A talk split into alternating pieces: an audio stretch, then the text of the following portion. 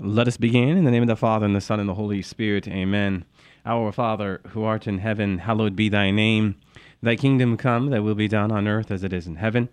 Give us this day our daily bread, and forgive us our trespasses, as we forgive those who trespass against us. And lead us not into temptation, but deliver us from evil. Amen. In the name of the Father, and the Son, and the Holy Spirit. Amen. Well, welcome to another edition of Seeds of Truth. This is your host, Joe Hollcraft, coming to you from KKXX Studios Chico Life Radio, 104.5 FM and AM 930. It is great to be with you another Thursday evening where we continue our reflections uh, during this season of Easter, this sixth Sunday of Easter in the Gospel of John. Two weeks ago, we were reflecting into Christ as the Good Shepherd. Last week, it was Christ as the true vine. Those great phrases, I am the Good Shepherd and I am the true vine. Well, this evening, we have the opportunity and really the privilege to reflect into the importance of our friendship with Christ. I am flying solo today, so if you have any questions, please do not hesitate to email me at jholljmj at yahoo.com, or you can always go to my website at joehollcraft.org and just hit the contact link button there and send your email on its way. So, with that, John chapter 15, verses 9 to 17. And again, this is uh, about friendship with Christ. John 15, verses 9 to 17. As the Father has loved me, so have I loved you. Abide in my love. If you keep my commandments, you will abide in my love, just as I have kept my Father's commandments and abide in his love. These things I have spoken to you, that my joy may be in you and that your joy may be full. This is my commandment, that you love one another as I have loved you. Greater love has no man than this that a man lay down his life for his friends. You are my friends if you do what I command you. No longer do I call you servants, for the servant does not know what his master is doing, but I have called you friends, for all that I have heard from my Father I have made known to you.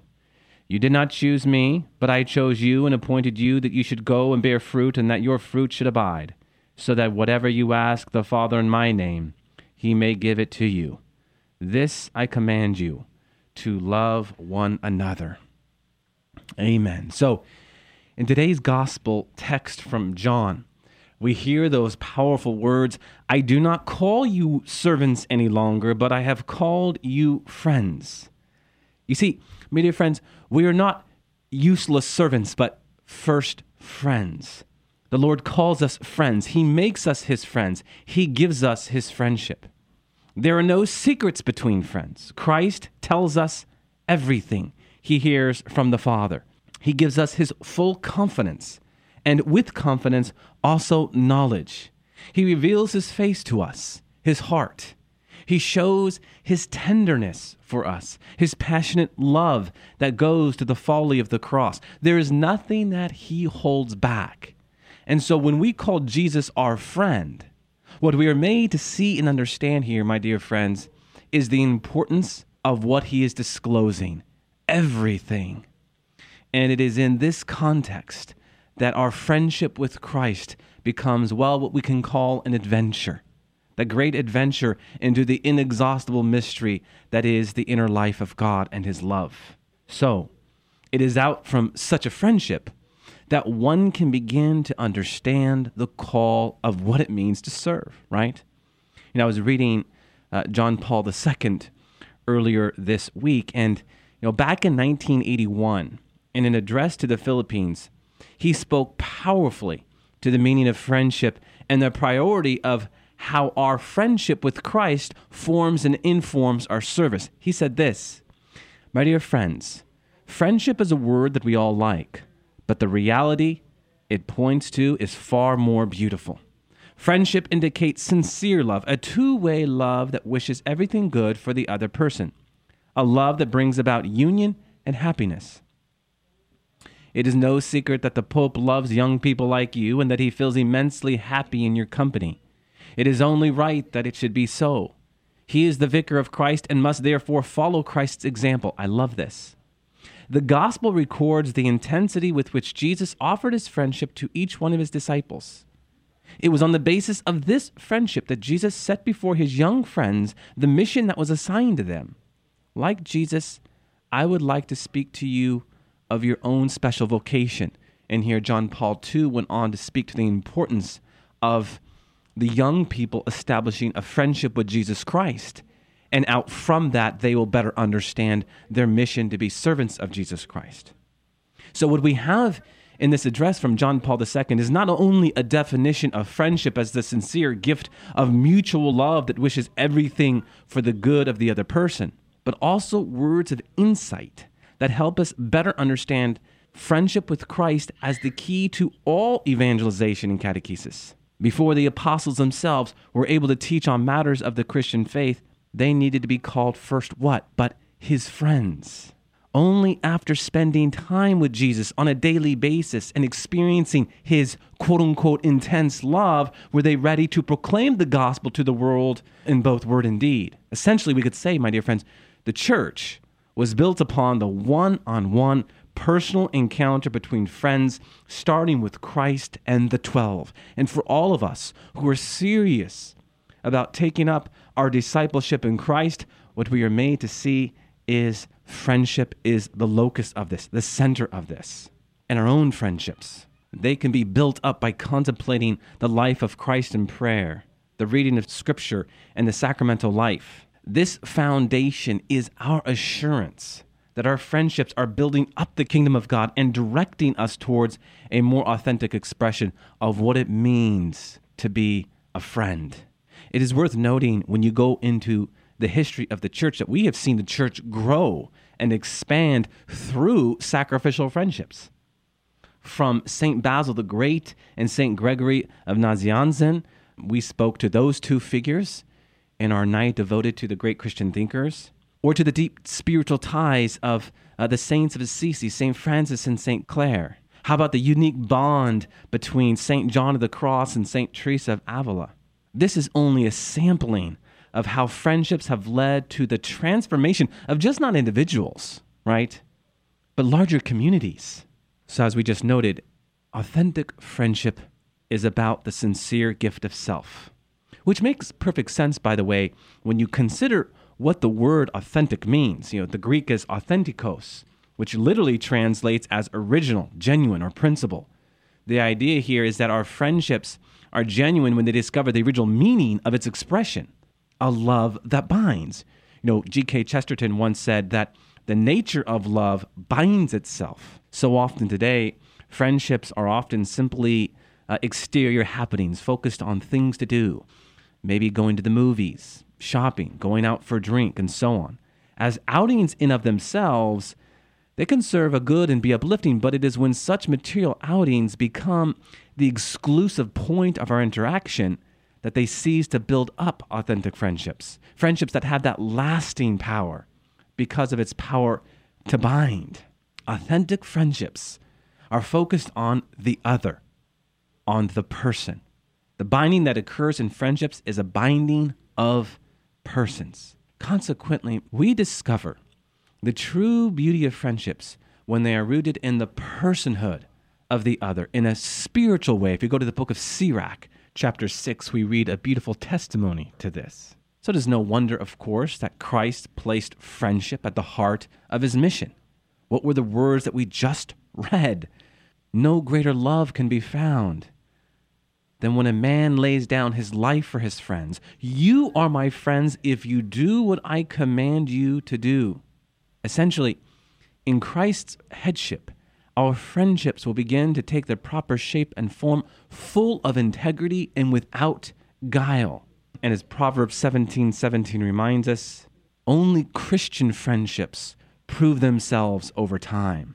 It was the great English thinker C.S. Lewis, in his insightful work, The Four Loves, that we were introduced to the relationship between friendship and sacrifice. In his work, Lewis was keen to make all of the necessary connections and distinctions be- between the four classic loves eros, that consummated human erotic love, uh, storge, the familial love, philia, that love of friendship, and agape, divine love. As Lewis draws out, all loves are fully realized when they discover what? But the map of divine love, the love that is sacrificial. And of course, this is what we see on the cross the everlasting icon of what friendship is all about. That fraternal love, that friendship love of philia needs agape because friendships need sacrifice. I mean, without sin, this sacrificial love would be natural and would occur without effort. However, because of sin, it takes effort on our part, along with an abundance of God's grace.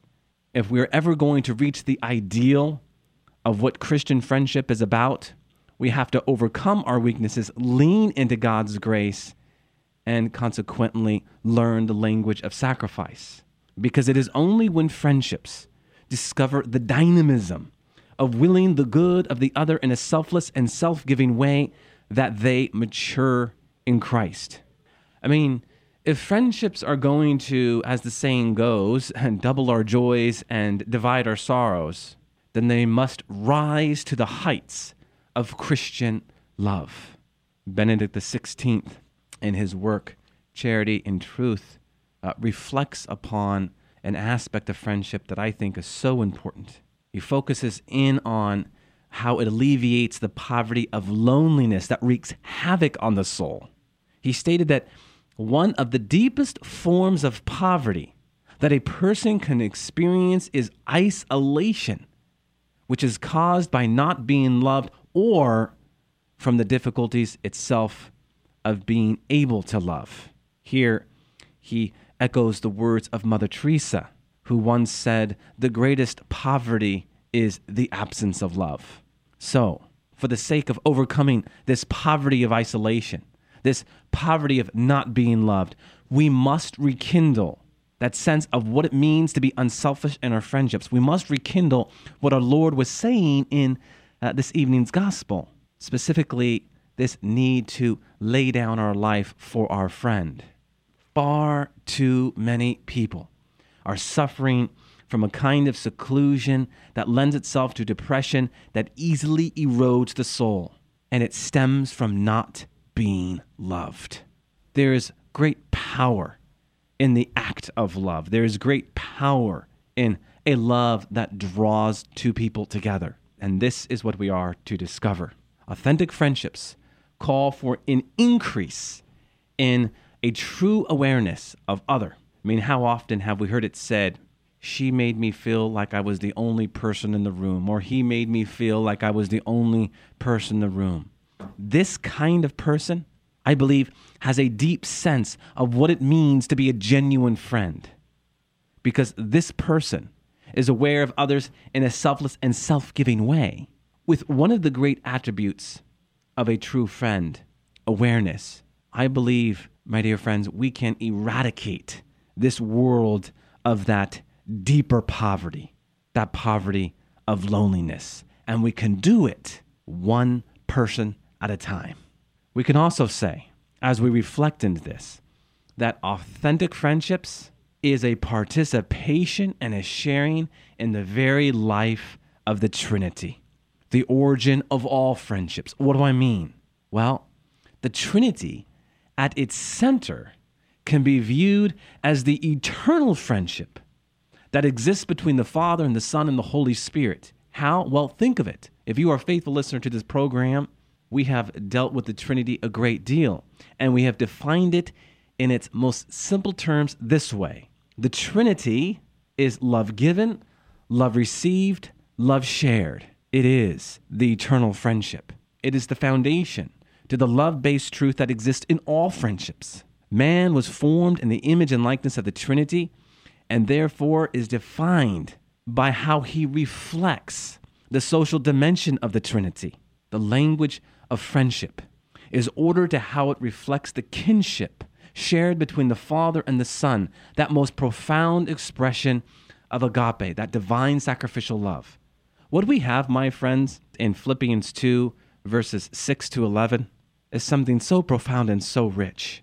When Paul is writing to the church of Philippi and he says, Jesus did not deem equality with God something to be grasped, but he emptied himself, took the form of a slave, and was obedient unto death, death on a cross. In those verses and in those words, we have an insight into the inner life of the Trinity. And that insight is what love is all about agape, sacrificial. And when we base, again, our friendships In this sacrifice, indeed, we are speaking the language of God fluently. And so it is. We are to live in the gift of the Trinity and ultimately share the selfless love that is in the Trinity. Remember what we are given at baptism and in turn confirmation the gift of the Holy Spirit. Well, what is the Holy Spirit? It is the love shared between the Father and the Son. This is what I was just speaking to. So, to receive the gift of the Holy Spirit is to receive the love shared between the Father and the Son. And when you consider carefully what this love is all about, you see that the love we share in is made to be sacrificial. And what can we say of the Eucharist, the great Eucharistic mystery? Is this not a banquet of friendship with God? In the Eucharist, our sacrificial friendships are given their proper bearing and true origin. As the Eucharist gives meaning to our work, family, suffering, faith, and ultimately life, it points towards what real fellowship ought to be about labor, interpersonal communion, sacrifice, adhering to God's role in, in our friendships, and ultimately what is life giving Christ. In this sense, we can call uh, the Eucharist the sacrament of friendship. Abiding in the Eucharistic presence, my friends, enables us to participate more profoundly in the building up of the kingdom of God. So important. John Paul II adds that drawing from our friendship with Christ, in Christ, we can confront, and I love this, the suspicion and distrust that poisons human relationships with minds open to generous ideals that can aid in restoring the beauty of human relationships. Thus, my dear friends, we can begin to see the foundational need to restore our friendships in Christ to better establish the integrity that belongs to all Christian friendships, that sincere gift of ourselves to our friends. What's more, authentic friendships encourage, by their very nature, evangelization of the heart. It was in this context that Pope Francis called for a spiritual accompaniment, a phrase I have touched upon before. Again, if you are a listener to this radio program, you might be familiar to this phrase. This is a phrase that speaks to this call we have to journey with one another, reflecting our closeness and our compassionate, as Pope Francis puts it, our compassionate gaze, which also heals, liberates, and encourages growth in the Christian life. He goes on in Joy of the Gospel to say this, and I just love this piece that comes to us from this great exhortation of Pope Francis. The gospel tells us to correct others and to help them to grow on the basis of recognition of the objective evil of their actions, but without making judgments about the responsibility and culpability. Someone good at such accompaniment does not give in to frustration or fears. He or she invites others to let themselves be healed, to take up their mat, embrace the cross, leave all behind, and go forth ever new to proclaim the gospel. Our personal experience, the Pope says, of being accompanied and assisted, and of openness to those who accompany us will teach us to be patient and compassionate with others, and to find the right way to gain their trust, their openness, and their readiness to grow. Mm, I love that. My dear friends, for this reason, friendships are instrumental to our service to one another and the larger picture of how we evangelize in our relationships. Friendships and personal accompaniment need good listeners. What do I mean? To listen is to be obedient to what is proper to any dialogue. Remember that the word obedience means to listen, right? A kind of listening where we allow the words, the intent, and the very reality of the other to make its way into our mind and heart. Being mindful that also the word dialogue, again, comes from the Latin, another piece I've spoken to before, from the Latin dialogos, which has at the heart of its meaning a truth being discovered in light of the listen response relationship. Here, we ought to appreciate the importance of the listening ear in any dialogue, right? Because ultimately, this is what brings to fruition those beautiful conversations that draw us into the way, the truth, and the life. My dear friends, this is essential this listen response relationship. Why? Well, do we not have the propensity to want to get in what we have to say in any given conversation? Certainly, being one of 11 kids, I'm very familiar with this. Listening is an art because it challenges us to let go of what we think needs to be said and calls us to be open to the promptings of the Holy Spirit what we ought to say based upon what we hear. This kind of dialogue becomes an art, and that art unveils the potential of something new and beautiful to be encountered.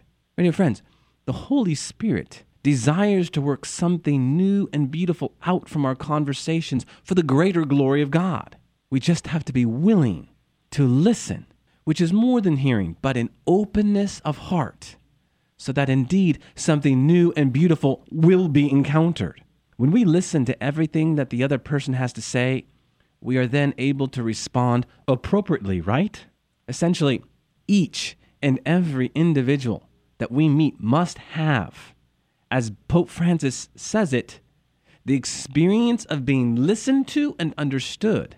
Then they will know that their particular situation has been placed before God and that God's word really speaks to their lives. The end result here, my friends, is that such conversations lead to new questions, and new questions lead to new beginnings. So, our task then is to entrust to Christ's care all that we are in our friendships. Then we will be better prepared to evangelize our homes, neighborhoods, and the variegated world of sports, music, government, media, art, literature, and so on. You know, we spoke to John Paul II earlier. Is he not one of the finest examples we have within the history of our faith in the area of friendship and evangelization? A man whose message was about the personal encounter, the legacy of his long running papacy, was the willingness to reach beyond Vatican City and touch the lives of millions of people by way of what? But the personal encounter. His travels, in so many ways, were the very embodiment of his message. The message of the new evangelization, the message that is, one by one, through the personal encounter, we can evangelize the marketplace. One of the lasting images of John Paul II's impact upon the world were the days soon after his death. The number present at his funeral counted in the millions. Every walk of life, from every country, did not miss their chance to say goodbye to John Paul II. One of the many present in Rome to say his goodbye was the late Father Michael Neuhaus, then chief editor of the popular magazine The First Things. And while he was in the Eternal City to bid farewell to John Paul II, Father Neuhaus kept a diary of his many observations that he would later record. And he writes this I love this. These have been the days that tax superlatives. Their events beg for words. It is reported that four to five million people have journeyed to Rome to say goodbye, more than twice the population of the city itself. One hesitates to say that anything is historically unprecedented, but it seems certain that never in human history have so many from so many places in the world gathered to pay their final respects. He went to the world, and the world came to him. At the funeral, more than 100 nations were represented, with all the presidents, monarchs, prime ministers, and other dignitaries. Security was not conspicuous. John Paul II was a universal figure building up the universal church one soul at a time. He left the Vatican to evangelize the hearts of persons, and those persons came to Vatican City to say goodbye to him. It could be said that John Paul II's papacy became a flagship to the meaning of that interpersonal communion, to the meaning of that friendship that we heard from today's gospel. A pope that has been defined by his civic friendship, his solidarity with the world. Indeed, saw the world call him his friend. We can be assured that every person that bid farewell to John Paul II was touched by Christ. I suppose This is why Billy Graham once said, John Paul II, and I love this line Now there is a man who knows how to pope. Now there is a man who knows how to pope. When one reflects upon the life of John Paul II and the many that have followed Christ, we can understand why physical presence is so necessary in the building up of the kingdom of God. My dear friends, what more could be said on this topic? Well, let me say this, and this will be a closing thought. As friendship is a relationship that involves the sharing of mutual interests, reciprocity, trust, and the revelation of intimate details over time and within specific contexts, true friendship depends on mutual revelations and can only flourish within the, within the boundaries of privacy and modesty.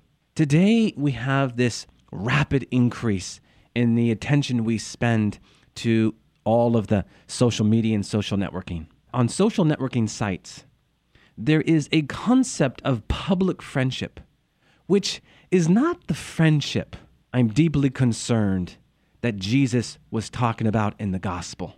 Online relationships can lead to a kind of systemic desensitizing of what friendship is all about.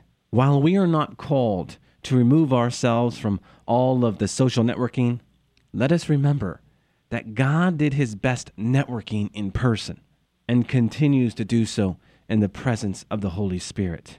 You know, in some of our social networking, we expose everything. But do we feel anything? Let us be sure that we are entering into the deeper sense of what it means to be a friend that sense that is revealed on the cross, that sense that points to sacrifice. The problem with social networking, social media, Facebook, tweeting, and all the rest is that it is by its nature impersonal. It can never accomplish what the physical encounter can accomplish. And by that I mean tone of voice, body language, we were speaking to the importance of a listening earlier. Well, in a Facebook post, a tweet, or a text, can we really listen to the person on the other side? So let us shoot for the physical presence that our friendships are being built up as Jesus Christ has prescribed. Amen. Let us close with a word of prayer in the name of the Father, and the Son, and the Holy Spirit. Amen. All glory be to the Father, and to the Son, and to the Holy Spirit, as it was in the beginning, is now, and ever shall be world without end. Amen. And God bless you.